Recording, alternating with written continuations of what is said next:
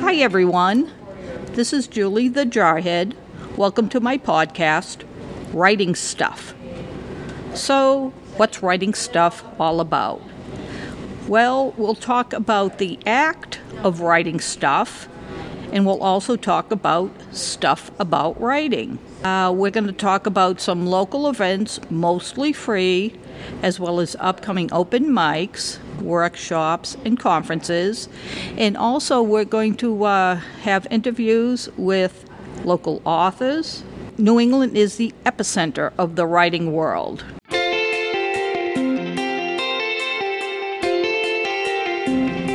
In this first podcast, I'm going to talk about pantser versus plotter. The writing world is divided into two groups. Now, don't get me wrong, they're not fighting or anything. They just uh, happen to be in two groups, and those two, two groups are pantsers and plotters. Pantsers are people who sit down at the computer and just start typing. They have some idea of where the story is going and the characters, etc., but they just as soon sit down and write and write and write and kind of let the story, you know, go in the direction where the story is going. Uh, I'm a pantser myself, and the one thing I love about being a pantser is that sometimes I'll stumble on a character that takes a life of their own, and that's happened to me a couple of times. Oh, and by the way, the word pantser comes from the phrase doing something by the seat of your pants.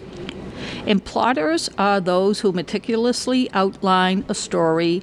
Sometimes the outline will be the length of a novel. That's how carefully they outline their novels. I've known people who outline entire novels and then they said, oh, the novel's written.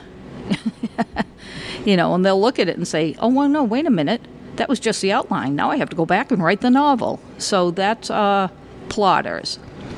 Um, I do a little plotting, but mostly I like, I'm a pantser. Uh, so that's it. Pantser versus plotter.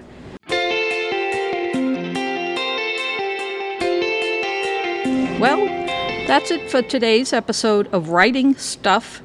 This is Julie the Jarhead, reminding you that revenge is a dish best served in 12 point courier, double spaced.